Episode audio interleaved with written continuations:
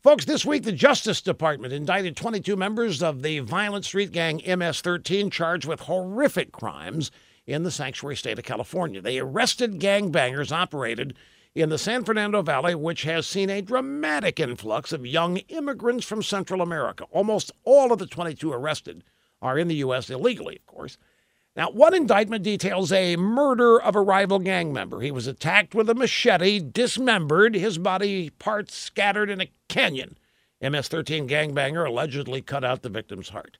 This is the same MS 13 Nancy Pelosi defended a year ago after Trump called them animals. Pelosi slammed Trump for not recognizing these gang members had a spark of divinity within. Well, these supposedly divine gangbangers have been on a killing spree. They're suspected in 24 murders in the last two years in California, where they have sanctuary because liberal Democrats laid out the red carpet. They can enter the state illegally, they can roam freely, they can terrorize citizens at will, they can murder whoever they want with their sparks of divinity. And they end up being defended by Democrats.